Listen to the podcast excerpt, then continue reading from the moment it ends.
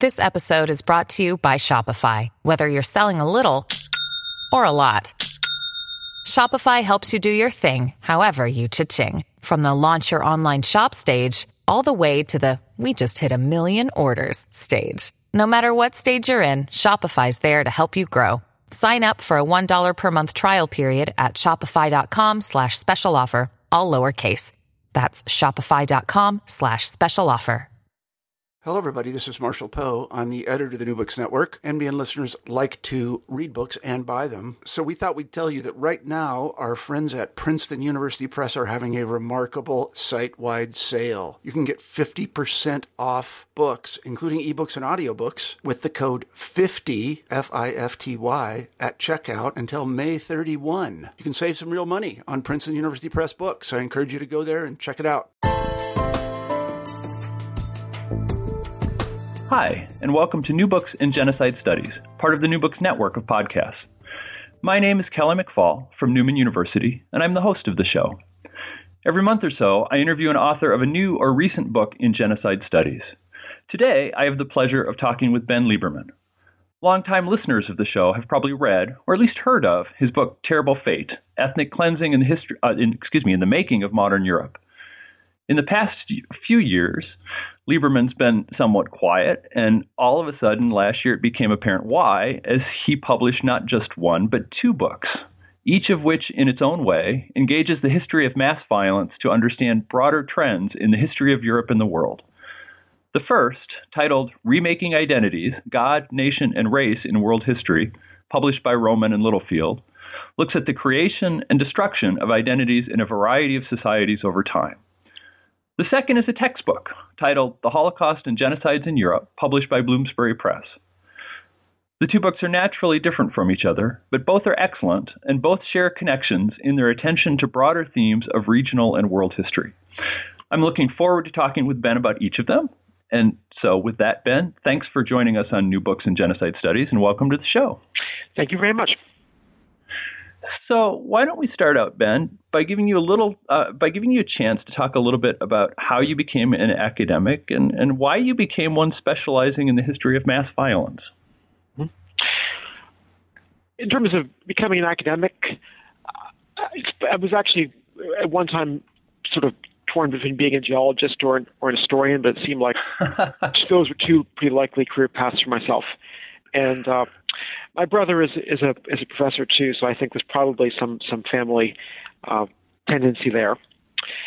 And in terms of genocide, I my first uh, book in my dissertation focused on the Weimar Republic, and then it was really I think the events that were taking place at the time that I was in graduate school and uh, starting to teach the the breakup of uh, the, the the Soviet Union in the early 90s, the breakup of Yugoslavia, and just like everyone else, witnessing what was happening at the time, that caused me to become increasingly interested in, in ethnic cleansing, and that was really my my starting point.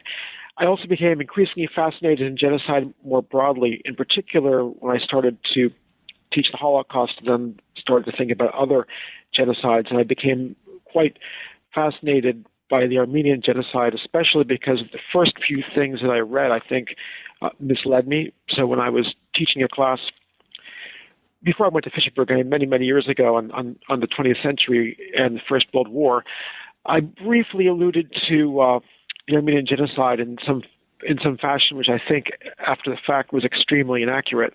And I did so by reading some a book by a, a well-known expert, uh, Bernard Lewis, and just sort of thinking, mm-hmm. okay, he he knows what he's talking about, so that's probably what happened.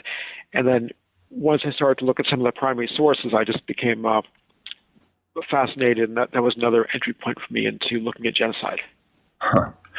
I'm I'm intrigued, and I want to go back just a moment. You, said geology and history, right? Yes. Okay, so so I started out actually as an astrophysics major, and I know why I I turned to what I really loved, and the answer is differential equations, um, which marked the end of a long slide in my grades right. from calculus uh, why did you decide on history as opposed to geology? I was always taking lots of history, so I was always pursuing both, and I would, would kind of go back and forth, uh, you know, from one month to the next. I, I always did love history. That was one part of it, and the other part was probably something a little bit akin to your experience. It wasn't it wasn't differential equations, but the kind of geology I liked the best was the absolute, uh, you know, most theoretical, mathematical, and mm-hmm. it, it probably wasn't my my 100% strongest suit. and I wasn't terrible at it, but it wasn't the thing I was best at. And the sort of more nuts and bolts, bread and butter geology, I was I was much less interested in. So let's let's turn to the books, uh, and I'm wondering um, why you decided to write re- the the book remaking identities. It was a outgrowth of at, at the start of some of the questions I became interested in looking at ethnic cleansing in Europe, and Terrible Fate goes beyond Europe and looks at, at areas of Asia that are adjacent to Europe and are really, of course, affected by European history and I became increasingly interested in in how ethnic cleansing took place in other parts of the world more broadly, and how ethnic cleansing and genocide were not the only means to a particular end, which was to remake in an extremely radical way the the map of human groups. And so that was the starting point to try to look beyond Europe, uh, look beyond what I'd already studied. And I've, I've always had a tendency to sort of move into different fields, which kind of goes back to my early um, mm-hmm. switching back and forth between geology and history. And I think when I was in graduate school, I didn't quite realize that that was true about myself. And so I, I wasn't. I, mean, I also studied early modern English history and African history, for, for that matter. So I've always been been a generalist in some way, and I just wanted to know at, at, at the start what were the ways in which identity was forcibly remade elsewhere? What were the other methods, and how were the experiences different or similar to those that I'd, that I'd been looking at in terrible fates. That was the beginning. And I have to say, I, I picked up your book, and one of the great things about our profession is that we can uh, sit on the couch with a bowl of popcorn and a book and say it's working. Uh, and I sat down and I, I looked at it, and almost immediately you really caught my attention by talking about the way in which violence, and especially mass violence, has been used not just to destroy identities and to create them and that seems in, in some ways at the core of the book. So you can, yes. can would you talk a little bit about what kind of identities you mean and what you mean when you say that violence can be used to create as well as destroy? We, we, when we think of genocide, we think of a crime because, of course, genocide is defined today as a crime, mm-hmm. and that's accurate. But it also means that genocide studies can often seem like a collection of uh, just a bunch of horrible crimes committed at different times in different places, right? And the question then is what's really linking these things together. So would you would someone write a book about murder in which the book was a, a sort of a series of horrible murders? I don't know. So I, what I really was curious about was what actually is genocide beyond. I mean, it is a crime. What is it beyond a crime?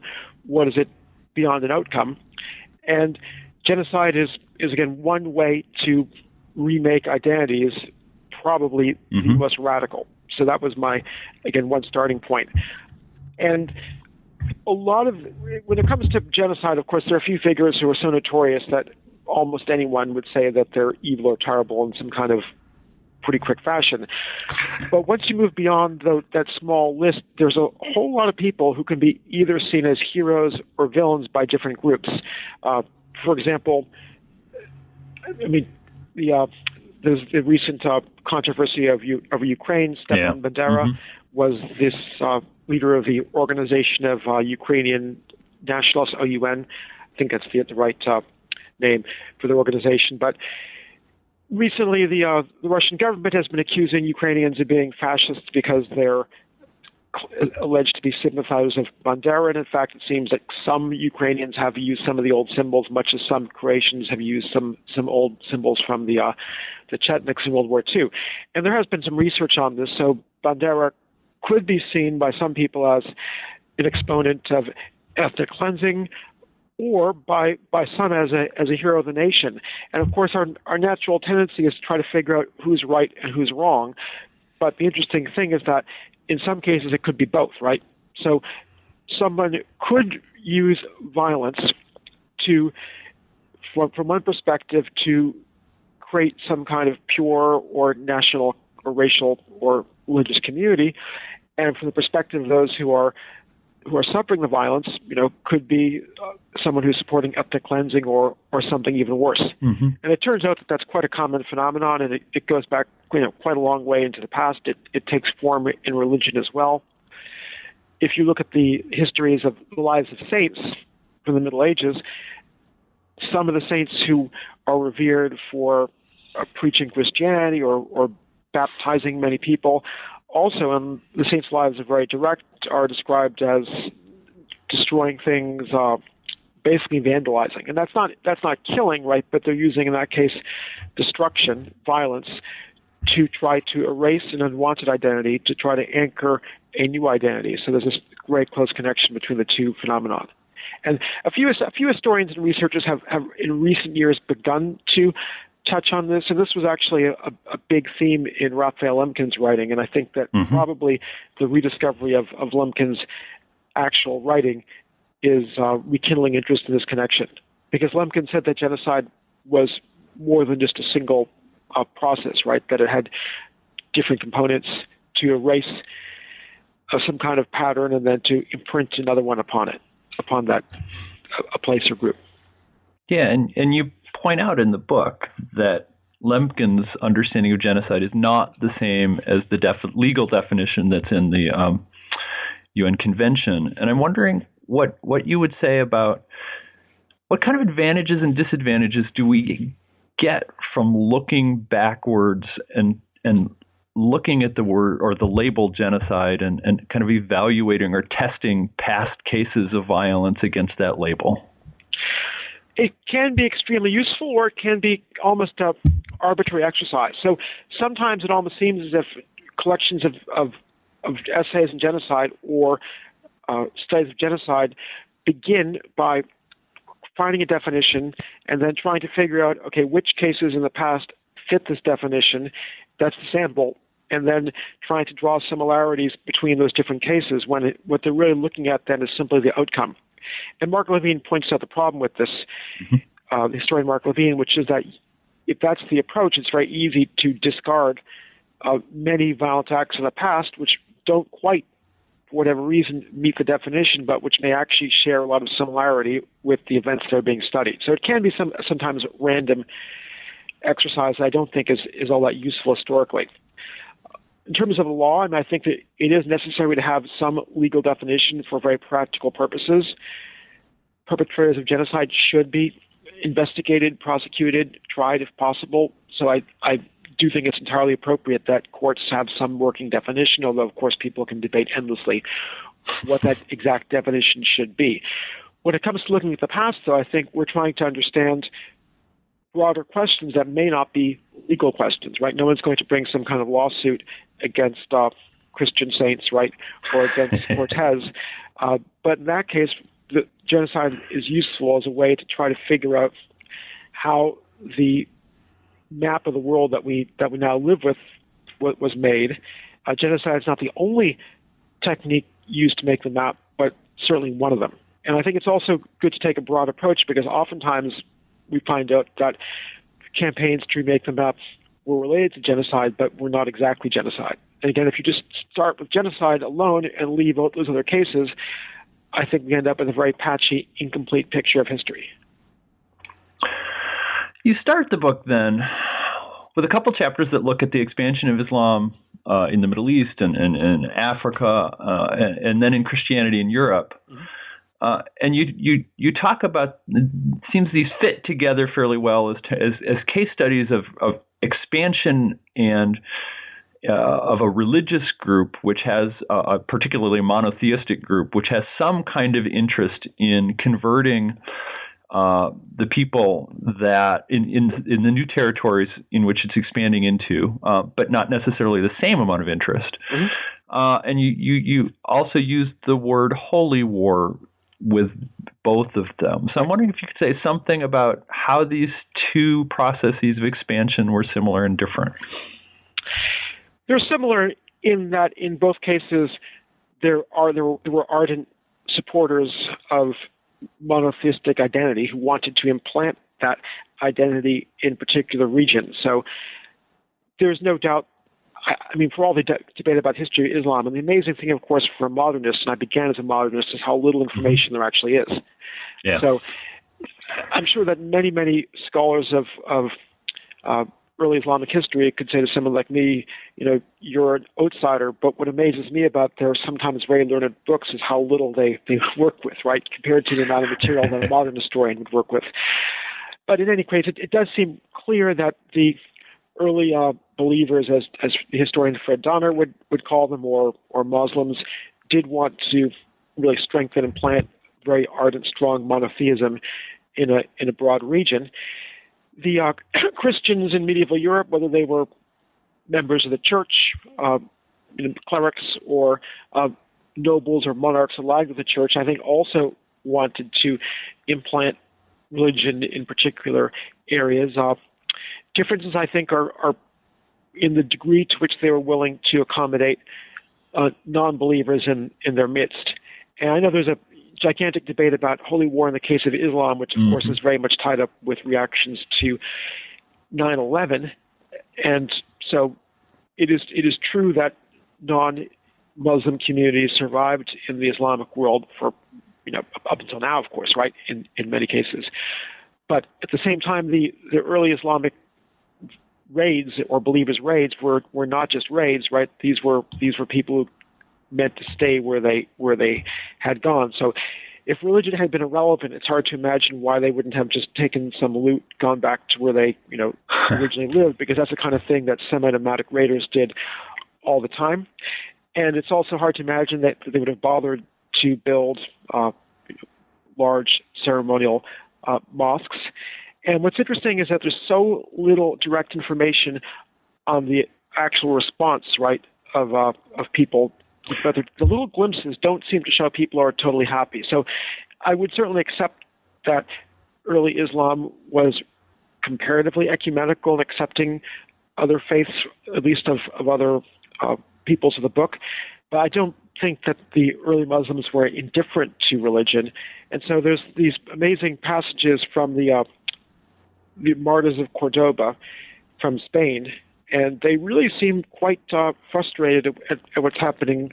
They seem to be uh, know, quite discontent at the shift in religion. So the, the few glimpses that we have show people who don't always seem happy, and so I think there's a combination of yes, some acceptance of difference, but also of continuing pressure. In the case of medieval Europe, it's it's far more direct. The uh, in, in quite a few cases, saints again did, according to the saints' lives, destroy uh, so-called uh, pagan shrines. Mm-hmm. Uh, in some cases, there was incredible violence, especially when there was resistance to Christianity. So, for example, Charlemagne's Saxon, Saxon Wars uh, showed us incredible violence. There's lots of violence used then as uh, in, against the Wends further to the east, and especially in in Baltic wars. And uh, the, the, in cases when pagans really did resist, uh, at times the level of violence does sound kind of genocidal. So if everything else failed, it does seem that slaughter was justified as as the ultimate response to resistance, and that would be the case in, in the northeast of Europe. So some of those accounts of, of violence in northeastern Europe do sound quite genocidal, although the term is not often applied to medieval Europe. And, and you point out in these chapters the importance of geography, mm-hmm. in particular the idea of sacred objects and sacred spaces. What do you, what do you mean by those, and, and, and how did they play a role in this expansion? Oh, they're very important. And again, genocide and ethnic cleansing are not the only ways to try to implant an identity or, or, mm-hmm. or erase an unwanted alternative. So, over and over again, there are contests for space, and those take place through knocking down or erecting various religious symbols. Um, there are all kinds of stories about the Kaaba, which is you know quite fascinating in itself, and the Kaaba is a, is a great example of remaking a religious space in that the Kaaba predates Islam, right? So it's uh, and in the end, the the, the and, and just remind us, for those of us who don't remember, the uh, Kaaba, is the black stone in uh, in Mecca, and so mm-hmm. pilgrims who go on the Hajj circle around it, basically, or circle around the building in which it's it's. I think it's in the corner of, of a building, right? Some sort of small part of the building, but they circle around it. But the interesting thing is that it actually predates Islam. So the account is that it was previously uh, a monotheistic uh, shrine or, or, symbol going back to the Prophet Abraham, and then that Muhammad and the supporters kind of return it to its original past, right? So what's happening there is a contest over space, a contest over religious symbols, and a use of those symbols to anchor monotheism in a particular landscape. And in the case of medieval, Europe, there, are many, many cases. Uh, Boniface, for example, uh, after he's after he's he's killed, um, his I mean the, the, bones of saints become sacred objects, and those then can also be be, be used to anchor religion into particular uh, places. Uh, so, and for their part, some of the missionaries also are described as frequently destroying unwanted objects. Trees are a great example of fighting over religious space. So, in many parts of Europe, trees were described as sacred, and so there are various famous stories of missionaries cutting down trees. And quite interestingly, very occasionally it seems like they were nervous about doing so. So that mm. there would be cases where it seems like maybe they're accommodating a little bit of a uh, deviation. You know, so when is, when is it hmm. necessary to cut down a sacred tree, and when is it okay to uh, uh, leave a sacred tree up? Would be a, a question that would confront uh, medieval missionaries. So, how successful are these societies in actually spreading their religious ideas?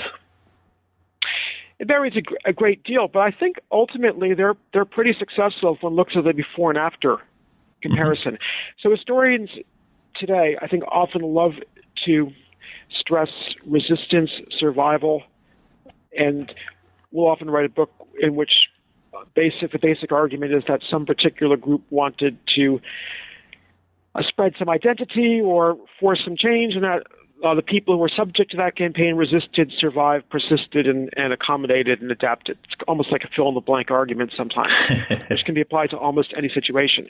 So you could do that with uh, the spread of Islam and find people who accommodated or adapted, or one could perhaps a little harder do it with the spread of Christianity in medieval Europe. But the before and after change is, is really quite significant in both cases. Uh, yes, there were some Christian communities that did survive in the Islamic world, but there was certainly a, a major shift in, in religion. In the case of medieval Europe, uh, there are all kinds of uh, bits of evidence about folklore and this debate about whether or not folk practices are really survivals of paganism or not. But mm-hmm. the before and after shift is really quite dramatic. So the Wends, for example, had one of the most powerful, you know, so-called pagan faiths, and their uh, temple on the island of Rügen was knocked down just by crusaders, and the story goes that their idol was then cooked. I mean, the wood was used for cooking, and then the victors put up various churches on that island, and today it's just, it's just seen as completely expected, right? That the landscape is Christian, right? So in that case, the, the ultimate success seems to be quite quite hmm. high in, in bringing about change.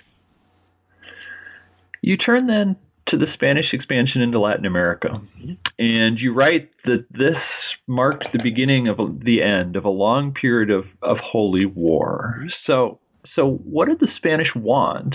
And, and, and how does this represent the beginning of a transition? Well, they clearly want many things. And so many times these actors are acting for, for varied motives.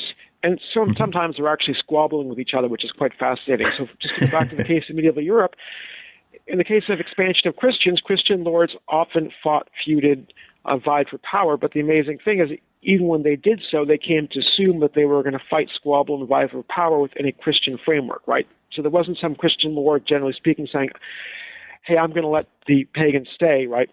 Most of the time, that the, the assumption is the pagans are not going to stay. In the case of uh, Spanish expansion into the New World, clearly they have multiple motives. I mean, they want uh, gold, and the Aztecs were were not wrong when they described the Spanish as sort of swollen with their their greed. uh, Court Pizarro would not have gone through the lengths he did to get to South America if he hadn't been motivated by a search for treasure. So absolutely, they, they wish to acquire that. There are other motives as well, but I think once they decide that the there's some point in converting the natives, and there's some debate about that, that takes 10, 20 years to, to, to proceed. But by the time of the conquest of Mexico, at least for Cortez and afterwards, it is pretty clear that the Spanish they may wish to do all kinds of terrible things, but once they are victorious, they also do want to convert people. In the case of Cortez, he almost seems to be ahead of the curve, and his comrades almost, I think, do see him as almost reckless at times in hmm. criticizing human sacrifice, and they almost they suggest to him at times, you know, shut up until you've won. I think that's basically the message, right? You know, don't cause more trouble until afterwards. So the Spanish do want many things, but they do in fact wish to convert people. And what happens later, at least in most cases in, in imperial expansion, is that linkage becomes decoupled. Mm-hmm. So, yes, there are missionaries in uh, English colonial possessions, uh, but by and large, there's not any kind of vast official push, right, for people to go around with sort of fill in the blank scripts saying, I will now submit to the King of England and to the Pope. Of course, they wouldn't say the Pope after the Reformation mm-hmm. anyway, right? Whereas when the Spanish go around the New World, they have this requirement, and the requirement refers both to political submission but also to religious submission as well. So the two things are linked together. And, and that doesn't happen very much afterwards. Huh. Um, there, there's more to this, I should say, and I encourage everybody to, to get and read the book because it's a really wonderful treatment of this, and we just have time to skim the surface. Um, you move then to uh, settler, uh, with a little bit of a jump, to settler societies. Yes. And you have this beautiful sentence inserted in the middle of a later chapter where you kind of summarize, at least in my mind, the second half of the book kind of in one sentence. Uh, and this is not an advice to graduate students just to find and read that one sentence as you're preparing for comps, but I suppose it could be that. And you talk about um, settler societies in the United States forging new national myths, symbols, identities, and geographies by attacking and displacing indigenous peoples, whereas later, nationalists called for and carried out violent campaigns to create and strengthen a nation. So, how, in the process of expanding and displacing indigenous people, are uh, particularly in the United States, although in the conclusion you, you, you broaden this treatment to other settler societies, how are they forming and shaping new identities? I mean, that's something that that question goes back in my life a long way that I hadn't formulated until pretty recently. And I grew up in eastern Connecticut in a landscape that had been Native American. That you know, as I was growing up, of course, the Native Americans in eastern Connecticut started to gain more influence through casinos, but that was not the case when I was first growing up. And we never really talked about about them. And I think in Massachusetts, pretty much the same thing is true. I mean, people talk about the, the Pilgrims, but then they kind of skip forward to the American Revolution, which is quite convenient. Uh, settlers, again, had had multiple motives. Unlike nationalists, they they really weren't usually beginning by trying intentionally to anchor some new identity. And so there's a great possibility of accommodation initially between various settlers and natives but in almost every single case in North America, that accommodation eventually breaks down and does lead to extremely violent conflict, and that violent conflict often focuses on identity. So even if a bunch of settlers begin with oftentimes economic motives, in the case of Massachusetts, for instance, which is you know where I'm, I'm speaking right now, mm-hmm. uh, by the 1670s, accommodation with the majority of, of natives has broken down. They're, they're, involved in King Philip's War. And King Philip's War, though it has many, many causes, does in part become a war about identity and about what kind of people are going to dominate the future. And by severely restricting the Indian presence, displacing many natives, killing others, I mean, there are still certainly surviving communities, but they're very much marginalized in terms of their, their power. They help to create this new landscape, and that continues in, in various bursts and stages until you have, you know, the United States, which uh, we have.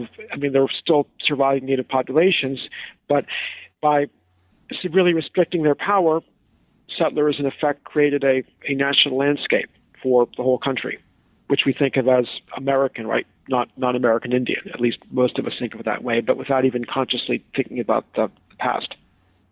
I think that process goes on in many places.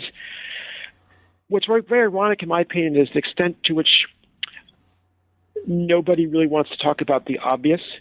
I mean, it's obvious that this has happened.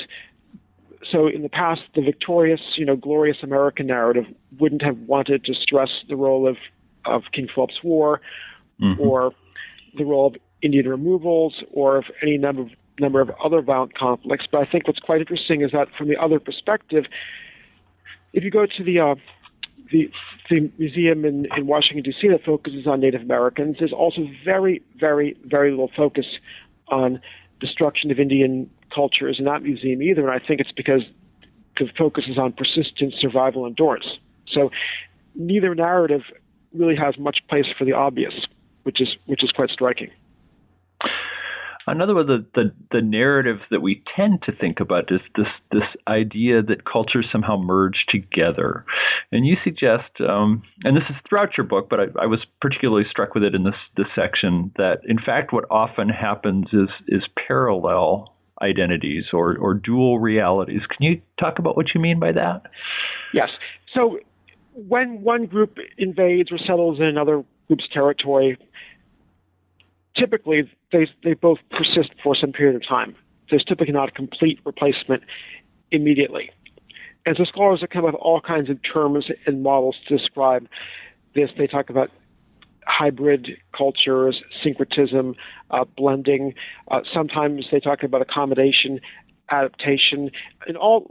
A lot of these metaphors either stress persistence nowadays to do with a group that supposedly mm-hmm. has been uh, overpowered, right? They're still persisting, or uh, take some kind of biological metaphor and suggest some kind of blending as in the shape of a hybrid, right? Someone could have a hybrid, you know, fruit tree, right? And why mm-hmm. not a hybrid culture? And I think this is, I won't call it entirely inaccurate, but I don't think it really captures the way people think or, or behave, which is that they can often hold more than one thought in their minds, right? So it's not necessarily the case that people blend or mix different cultures. They can really have two different cultures at the same time, and that's what the dual reality is. In a dual reality, people may adopt one thing from one culture, something else from another, but it's not as if they're ordering different meals off a menu and saying, you know, I'll have a mix of, of these dishes and create a hybrid cuisine, right?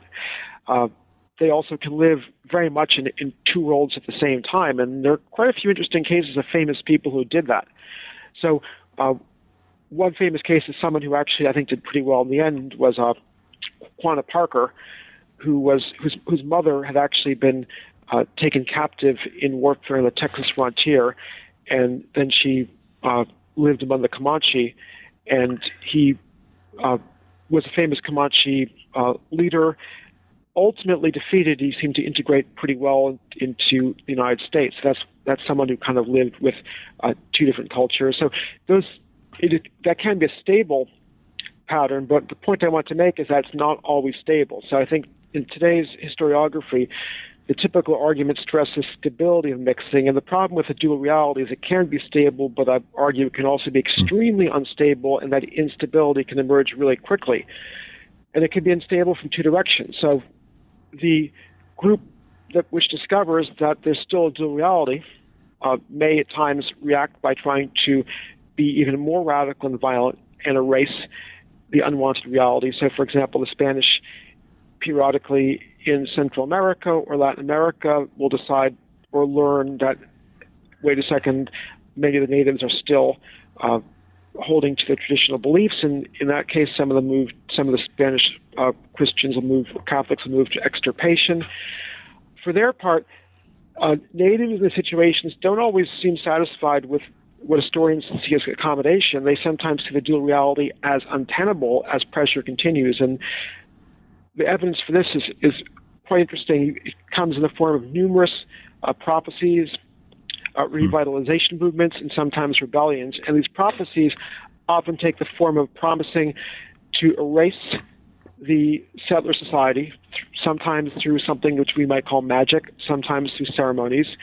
And in some cases, it takes the form of direct violence, as in the Pueblo rebellions or uh, some of the rebellions in, in Peru. So I, what I would say is that dual realities are not all they're not always a matter of blending of two different things and more. They can be different ideas or cultures existing kind of parallel to each other, and they can be both stable or highly unstable. And when they when when they become unstable, it creates a lot of potential for ethnic cleansing or genocide at the extreme.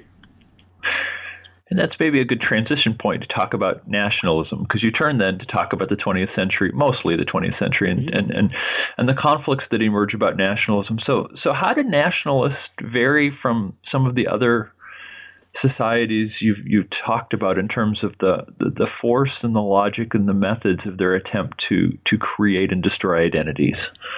I mean, they use a lot of the same methods. So teaching, you know, persuasion, uh, trying to create landscapes through symbols, uh, objects. But I think they're they're more interested in, in boundaries than some of the other previous groups, in that nationals tended to want nation states, which meant they wanted to have boundaries. So they're extremely ambitious, but then they also ironically limit their ambition.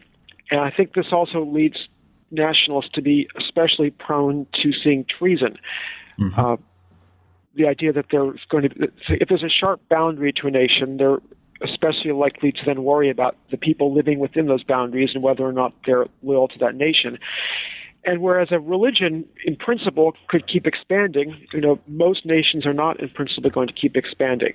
So nationals usually know that there are many other nations, and if they want pure loyalty to one nation in an extremely tightly defined space, and they know for a fact that there are many other nations, it's not very surprising that they're going to see lots of traitors, and that does create potential for forced assimilation, repression, and again, at an extreme, ethnic cleansing or genocide. Yeah, reading reading about this, I was kind of repeatedly struck by this this question of whether the, this concern that, that that is true in other time periods as well, but it's so pervasive in nationalism about wondering whether people stay bought. How do you tell whether they've accept this, accepted this new identity or accepted this new accommodation, um, and that that being one of these flashpoints? Well, you, you often can't, and again, that can make people even even more nervous. And, and many yeah. historians have, have recently stressed the idea that uh, nationalism was weak, right? That many uh, ordinary people were fairly indifferent to nationalism. Uh, I don't think that would in itself affect the the likelihood that nationalists would would not adopt violent methods of anything if they if they feared that they were surrounded by significant indifferent communities, they might be likely to take even more radical action under some under some conditions. So that that seems an appropriate time to, to switch gears and talk about the second book, the the Holocaust and Genocide in Europe book. And I'm wondering if you could say something um, aside from the obvious difference in material and focus. How was the process of conceptualizing and writing a textbook different from that of a monograph? I think one thing is to come up with a, a sort of standard set of linked uh, themes to mm-hmm. examine in each case, and that would happen to some extent in in any book, but in the textbook, it's it's uh, more deliberate. So I wanted to make sure that I covered several key elements in every case, which would include causes, the what actually happened. And it, in some cases, it's interesting that some some quite famous books occasionally kind of leave out the very basics on what happened in a particular case of genocide. So that you can't you can't do that, especially in a in a textbook. And then I also really wanted to make sure to cover the the humans involved. So to look at the different categories of perpetrators, uh, bystanders, and victims. And I also wanted to show the reader that no genocide is is simply all the same, that there's some variations. I wanted to draw attention to some of the regional variations in genocide, that I can only do that with some selected cases. So in a textbook, it's not possible to look at, for example, all regional variation in the Holocaust, but mm-hmm. I wanted to make sure to make clear to readers that there was regional variation in the Holocaust uh, much as there's some regional variation in the Armenian genocide. So that, that's that's the main difference, is making sure to uh, come back to several uh, themes in a very organized fashion. And, as I was as I was prepping for this, I was kind of running down the menu in my mind of undergraduate textbooks about genocide. Um, and actually, there's surprisingly few. Mm-hmm. And those that are kind of standard, Totten or Jones or some of the others, are primarily primarily global in nature. So, so why did you decide to write a book about genocide specifically in Europe? Well, there, there, there are two reasons. Uh, uh, the, the, the, honest reason is that someone suggested it to me. Okay, that, that's how it actually started. Okay, but I could have said no. So once once someone suggested it to me, it did it did make sense that it that it, that the topic was useful and that genocide is a global topic, but at the same time, the study of genocide began in particular with reference to uh, European genocide. An unusual number of genocides or acts similar to genocide occurred in 20th century Europe, and those acts of genocide in 20th century Europe had a particular effect on the creation of the Genocide Convention uh, and on genocide studies and on uh, genocide law thereafter. So there is some reason to focus on genocide in 20th century Europe uh, in its own right, even if, again, the initial truth is that someone did suggest it to me. No, there's nothing wrong with doing what people suggest. Um, I, have never written a, a, textbook, although I've written similar kinds of things. Um, I'm wondering what what you learned about genocide from writing this book. I, I actually started going back to a lot of uh, primary sources, which sort of surprised me because I sort of thought initially that okay, I'll just write this based on on what I what I know. And write up an outline and, and just write it. But uh, I went back to a lot of primary sources, and, and only some of those, of course, make their way into the textbook because there, there are limits on on space. Uh, I think I learned that genocide, and I knew this already, but it became even more clear to me that looking at a whole bunch of cases in, in quick succession, that genocide blurs the lines between uh, combatants and non-combatants, and that's something that that we know, but when I looked at several cases in succession, that became uh, even more clear. I also learned, and I knew this as well, but it became even more clear that genocide does not begin from a single cause. And in any particular historiography, there are proponents or exponents of one cause or another. But I think more than ever, we see now that, that most cases of genocide usually arise from multiple causes. And in particular, from a combination of, of both some long-term causes and, and short-term radicalization. So I really saw that, that, that influence of short-term radicalization in most, if not all cases. So those are just like a few things that became especially clear looking at a series of case studies in fairly quick succession. And and so let me flip that that question around because you you talk about in the introduction um, the way in which people have, have, and these are my words rather than yours, kind of increasingly used mass violence as a way to to examine world history or European history or regional history rather than the other way around. And reading your introduction, I was, I I, two books came to mind. One of which you cite, one of which you don't. And the one you cite is is Mark Mazower's book Dark Continent, um, which is a history. For those who haven't read it, it's a, a his, history of the 20th century in Europe and kind of distinctly defined by a, a, vision of Europe as troubled and suffering rather than a an enlightenment kind of continent. Um, the other book is Steven Pinker's recent book. Uh, this is a, a, pretty sizable book, basically arguing that there's been a slow but steady decline in violence in human societies over time.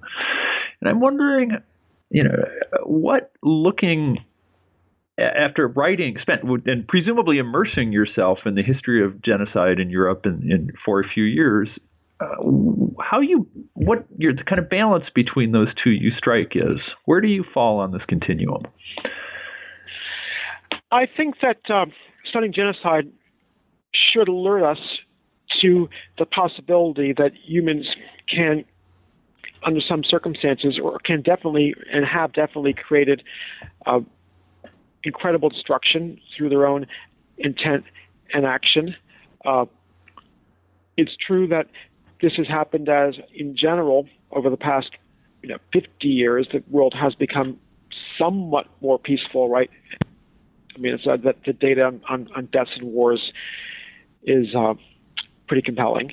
But I think that what we also need to realize is that just because we, we think one type of destruction is, is fading doesn't mean another will uh, disappear. And one thing, I, one question I find really interesting is the question that the philosopher Kwame Anthony Appiah asks, and he uh-huh. wrote a little op-ed which is based partly on a book he wrote, and the op-ed question was, uh, "What will future generations condemn us for?" And it's kind of a thought experiment.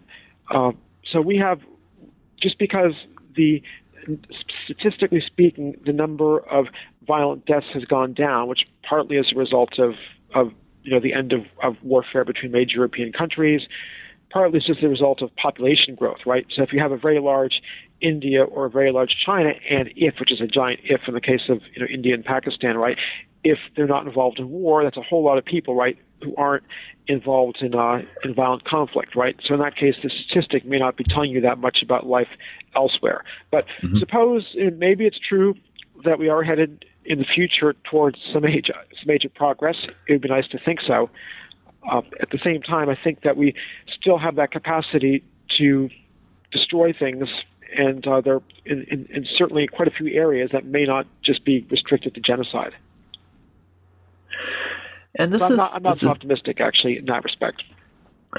And and my sense is that's having interviewed a variety of people who spend their lives studying this kind of subject. I think that's a common experience or a common reality that, that people who write about this face. And I guess that's a that that leads me to maybe this last content question, uh, which is prompted by some of my students actually, because I'm teaching a, a, an honors course now in the Holocaust through primary readings, and and every uh, periodically through the semester we've had to pause because this is very troubling material, and the, the students are kind of emotionally impacted by this, and they'll look at me and they'll ask me why they're in the class. Mm-hmm. And so you've written a textbook that that asks students to immerse themselves in this history. Why should they? I think people need to confront reality, and that's a big part of uh, reality of history is is what people can do in a in a worst case scenario. I, I do think it's important for them all also learn about you know best case scenarios, right? Learn about you know amazing human artistic achievements, that mm-hmm. scientific achievements. That that's great too. But uh, I think it's not just useful, but I think necessary for people to know about worst case scenarios, uh, because we know they may they're going to live in a world themselves where they will also have the capacity collectively to make decisions which could lead to incredible things, right? Or, you know, most likely will just lead to people muddling along as they normally do, or in some cases could lead to worst case scenarios. And genocide is certainly one of those worst case scenarios. And there have been plenty of, of examples of those worst case scenarios in a fairly short amount of time. Yeah. I mean, all these cases in 20th century Europe, we're talking about examples that are happening quickly, uh, and you know they're not very far removed from the present in terms of uh, you know living memory. Well, we've taken a lot of your time, uh, and I'm, I'm, very thankful for your willingness to do this. Let me conclude by just a couple quick questions. And, and the first is um, for people interested in going further, whether in the history of, of identity and the remaking of identity or, or, or something else, what's on your top one or two or three books that everybody should read on these subjects? Well, you know, I mean, the, for identity, the, my my favorite is is a classic, really, which isn't directly concerned with genocide, but Benedict Anderson, you know, Imagined mm-hmm. Communities, and it, it, it, it's quite old now, but I think it's still quite quite scintillating and and, and very well written.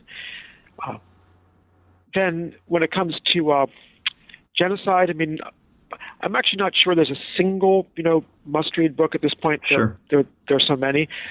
I, I personally often find the uh, the memoirs and diaries most fascinating, and sometimes memoirs and diaries that aren't aren't particularly famous, and that may just be because they're they're they seem fresher. Um, so, but among historians, I mean, I'm reading. A, he's actually coming to Fitchburg, and I'm reading a lot of Taner Akçam. So, I mean, he's been a hmm. amazing uh-huh. pioneer, of course, in studying Armenian genocide. In sort of in broadening my horizons to think about genocide, I've been very influenced by uh, Donald Bloxham, Mark Levene. Those are just some some names. Mm-hmm. Mm-hmm. And so, last, although maybe this isn't even an appropriate question, because two books in, in, in, I guess now a year and a half, I think maybe the right answer to this is you're taking a break. But I won't ask it that way. What What are you working on now? Uh, I have a bunch of ideas. I mean, it, it is it is true that I'm I'm not actually writing anything at the moment. Um, I'm interested in.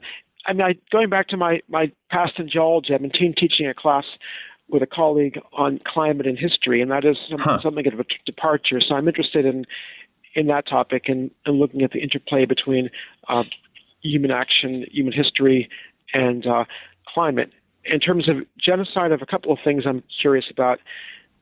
One is what I would see as a, some, something of a double standard in assessing perpetrators based on their their nationality, and I, I don't think that historical research always uh, analyzes perpetrators by the same standard. So that that's mm. one thing I'm curious about. And the second thing, uh, which is a little bit provocative, is I've become very interested in this term "never again" and what it really means. And I'm increasingly concerned that it that it's being used in a in a kind of banal fashion. So mm-hmm. I, I did a little little TEDx talk on that, and so those are just a few things that I'm that I'm interested in. Well, I hope when uh, when you're done with your break, your well-deserved break, and uh, when you finish the books, you'll uh, think about coming on the show again. But I wanted to say thank you again. Uh, it's been wonderful, and I very much appreciate the time. Thank you very much for speaking with me. You've been listening to an interview with Ben Lieberman, author of two new books. The first, titled Remaking Identities God, Nation, and Race in World History, is published by Rowman and Littlefield. The second, titled The Holocaust and Genocides in Europe, is published by Bloomsbury Press. If you enjoyed this interview, you can listen to previous podcasts through iTunes or from the webpage for New Books in Genocide Studies, part of the New